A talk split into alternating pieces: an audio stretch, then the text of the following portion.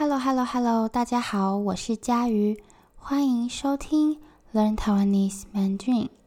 大家最近呃过得好吗？最近我收到了很多听众写给我的信，那谢谢你们的支持和鼓励。呃，通常我是一定会回信的哦，我一定会回信给你们。不过，因为最近刚开始新的工作，我在台湾的学校教书，所以平日比较忙。平日，呃，也就是星期一到星期五，哦，我平日比较忙。那因为我在呃处理学校的事情，没有办法回信，希望你们不要介意。那我会我会呃统一在假日的时候回信。好，谢谢大家。我很喜欢读你们写的信，有时候呃早上上班前收到一封信，就会让我开心一整天。好，那今天呢，我要继续讲《三国演义》的故事。不知道大家觉得上一集的《三国演义》怎么样？那呃，如果你还没有听过第一集的《三国演义》，我建议你们先从第一集开始听，这样你才知道这本书的背景知识。好，那《三国演义》，呃，我上次说过，它是。中文很重要的一本书，几乎所有说中文的人都听过、看过《三国演义》的故事，所以我非常推荐大家去看《三国演义》的分级读物，也就是呃写给学中文的人看的，用。简单的中文写的《三国演义》。好，所以在第一集我已经告诉你们，呃，我为什么想做《三国演义》，还有这本书的故事摘要。那我接下来呢，会选几个这本书里面很重要、很有意思的故事来和大家分享。那今天这一集，我会告诉你们《空城计》的故事。哦，《空城计》。呃，我觉得，呃，《空城计》这个故事，应该是《三国演义》里面最多人知道的故事了。为什么呢？因为在台湾。呃，在我们的学校的国文课本，国文课本也就是中文课本。好，那在我们学校的国文课本里面，有一课就是在说《空城计》。空城计，好，所以在台湾的人，只要他有去学校上学，他们。一定知道这个故事，像我自己呢，也很喜欢这个故事。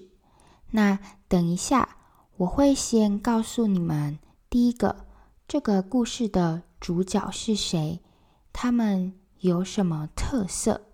那第二个，我会告诉你们《空城计》的故事。那最后呢，我会呃告诉你们和《空城计》。这个故事相关的谚语。好，那废话不多说，我们开始吧。音乐。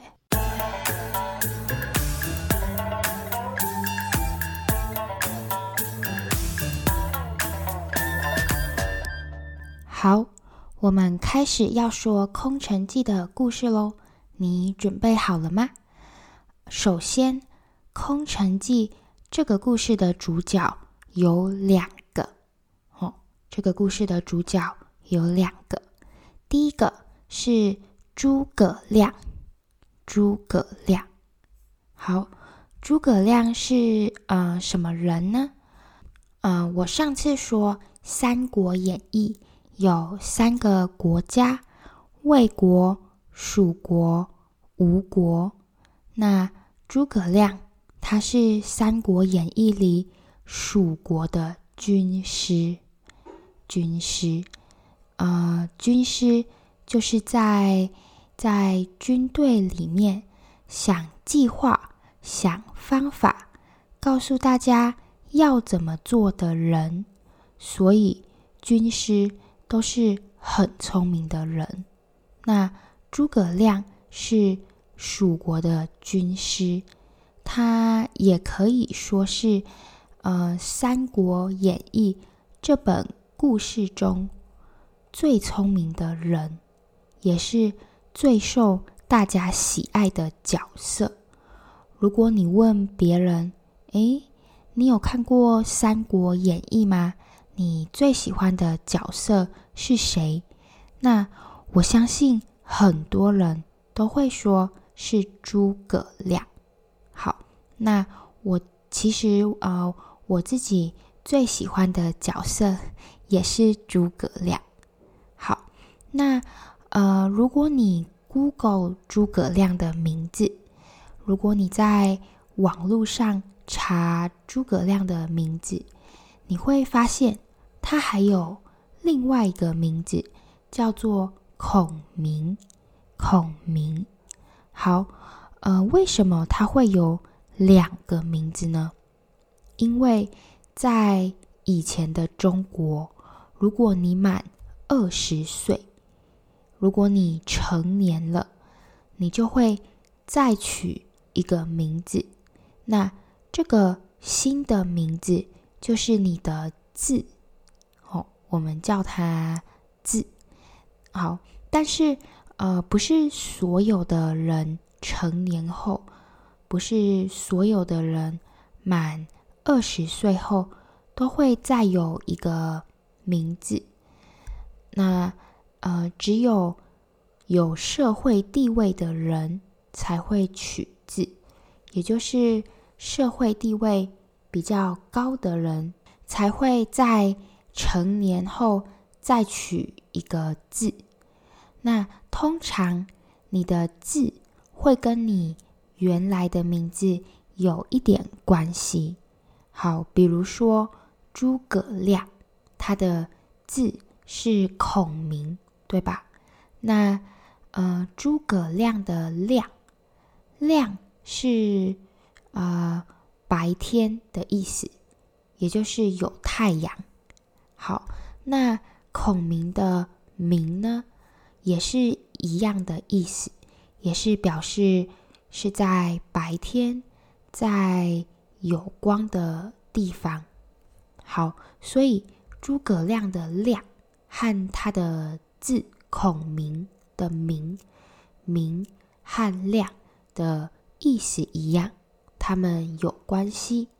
好，那这就是《空城计》里面呃第一个主角叫做诸葛亮，他是蜀国的军师，那他非常的聪明。好，那再来第二个主角叫做司马懿。司马懿，司马懿是谁呢？呃，司马懿是魏国的军师，另外一个国家魏国的军师。那他也非常的聪明。呃，有人说，在《三国演义》的故事中，可以和诸葛亮斗智，也就是可以对抗诸葛亮。和诸葛亮一样聪明的人就是司马懿。好，所以在这个故事里，司马懿和诸葛亮是敌人哦，他们不是朋友，他们是敌人。那《空城计》这个故事一开始呢，诸葛亮他本来带着五千名士兵，很少的人。到一个叫做西城县的小城市搬运食物，他们去运送食物。好，结果突然有士兵急急忙忙、非常紧张地跑过来，大喊：“不好了，不好了！司马懿带着十五万大军往我们这里来了。”好，也就是司马懿。带着十五万的士兵，非常的多。他带着十五万的士兵杀过来了。那诸葛亮呢？他身边只有五千名士兵，而且有一半的士兵已经出发去运送食物了，只剩下呃两千五百个士兵在他的身边。而且这些士兵都是老兵，也就是年纪很大、没什么力气的士兵，他们没办法好好的打仗。那大家听到这个消息都很紧张，都很害怕。军师，军师怎么办？我们现在要怎么办？那呃，诸葛亮他带着一些人。来到了城墙上面，城墙就是呃保护一座城市的围墙。好，那他带着一些人来到了呃这个城墙上面，一看太可怕了，司马懿真的带着十五万大军过来了，怎么办呢？好，那这个时候呢？呃，诸葛亮，他他就看着他身边的老兵，哦，身边两千五百个没有办法好好打仗的老兵，好久他都没有说话。那有一个呃老兵就走上前，跟诸葛亮说：“呃，军师，我们跟着你一起打仗好多年了。”今天就算要为你死在这里，我也不害怕。哦，我们一定会努力作战，让军师你可以逃出去的。好，那诸葛亮看着他，就慢慢地说：“我不要你们为我送死，也就是我不要你们因为我的关系失去生命。”你告诉所有的人，把我们的旗子，也就是军队的旗子，全部收起来。大家不要到处乱走，也不要发出声音，更不能露出很害怕、很紧张的样子。好，接着他又叫几个士兵打扮成老百姓，老百姓。也就是，呃，打扮成普通的人，一般的人，然后他把这个城市的四座城门都打开，让这些打扮成老百姓的人到城门外扫地。好，那诸葛亮自己呢？他带着两个小孩子。两个年纪很小的小孩子和一张琴。好，什么是琴呢？琴是中国古代的乐器，它的声音非常好听。那诸葛亮呢？他带着两个小孩子和一张琴，来到了城墙上，开始弹琴，一边弹琴。一边跟着唱歌哦，看起来非常的轻松快乐，好像一点也不害怕的样子。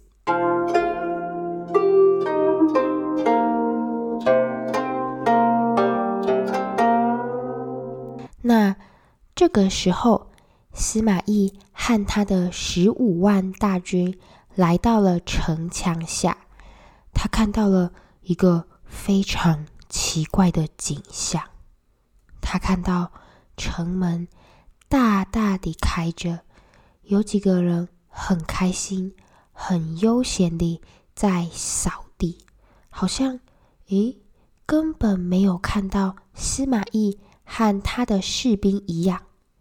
那，呃，司马懿他再往上一看，再往城墙上一看，他看到了诸葛亮坐在城墙上，开心地弹着琴，唱着歌，好像完全不担心司马懿的十五万大军。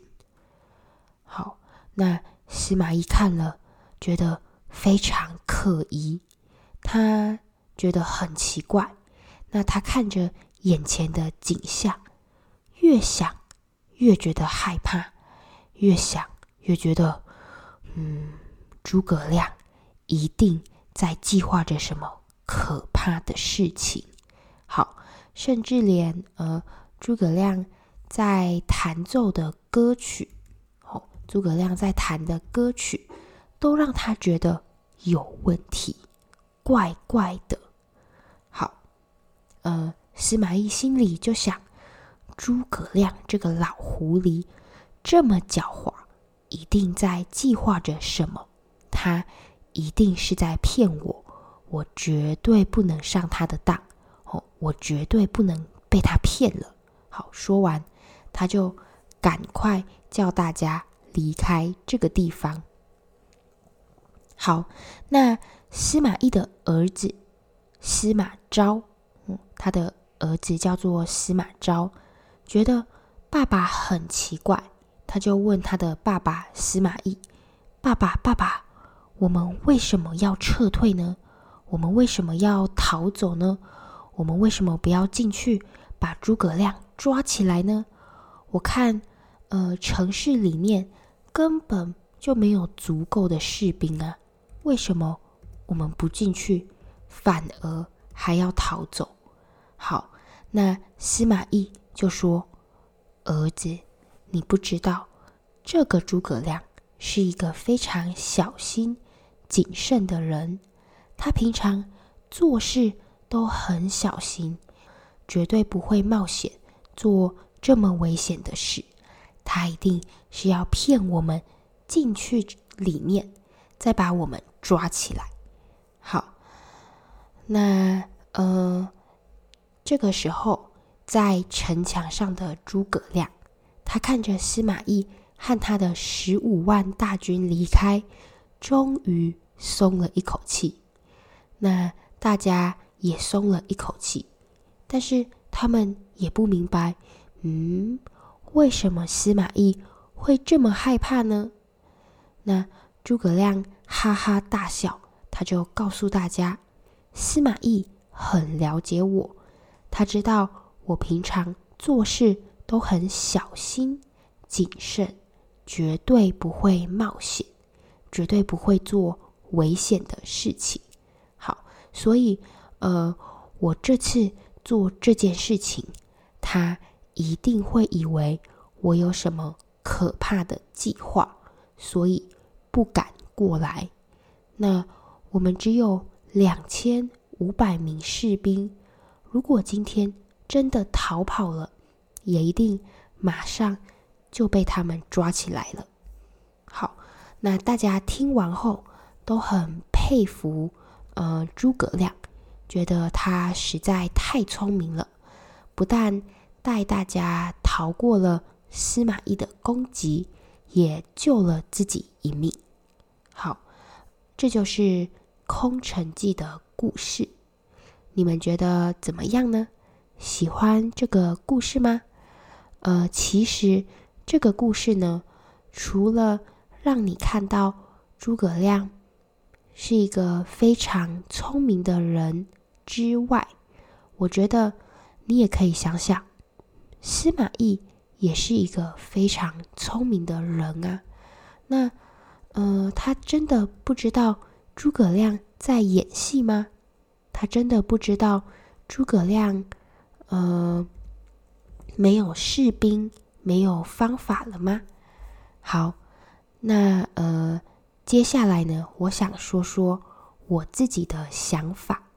好，呃，其实我觉得，哦，我觉得其实司马懿也在演戏，他可能是故意被诸葛亮骗的。为什么呢？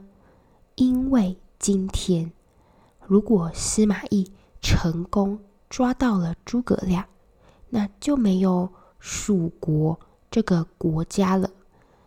那魏国，也就是呃司马懿在的国家魏国，也就不需要司马懿了。好，你们一定会觉得很奇怪，什么意思呢？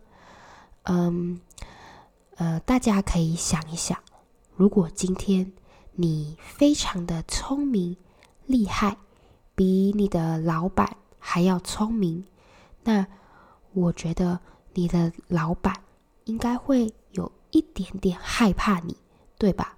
因为他怕你有一天会把他呃会把他的位置抢走。好，但是老板他虽然害怕你、讨厌你，他不会对你怎么样，因为你很有能力。那他需要你的能力。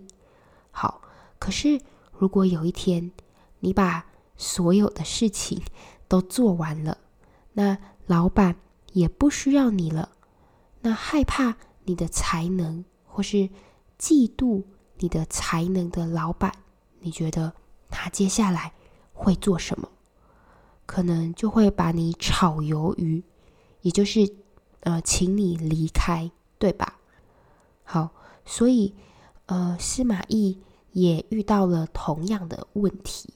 好，所以我觉得其实。司马懿自己也知道，如果今天他真的把诸葛亮抓起来，把蜀国打败，那魏国就不再需要他了。那他在魏国的社会地位就会变低。好，所以我自己觉得司马懿很聪明，他是故意放走诸葛亮，他是故意。被诸葛亮骗的。那呃，其实《三国演义》这个故事的结局，也就是这个故事最后，就是司马懿的家族，他们最后统一了三国，也就是魏国、蜀国、吴国这三个国家，最后都变成司马懿家族的了。好，那。呃，后来《空城计》这个故事就衍生出了一个谚语，就有了一个谚语，叫做“唱空城计”。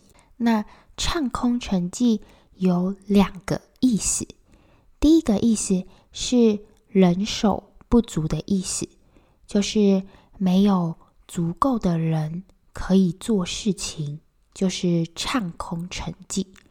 比如说，呃，你可以说，诶，今天所有的员工都去参加员工旅游了，公司里唱空城计，一个人也没有。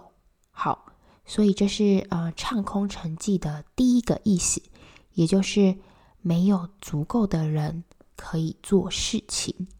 好，那空城计还有第二个意思，第二个意思是。肚子饿的意思。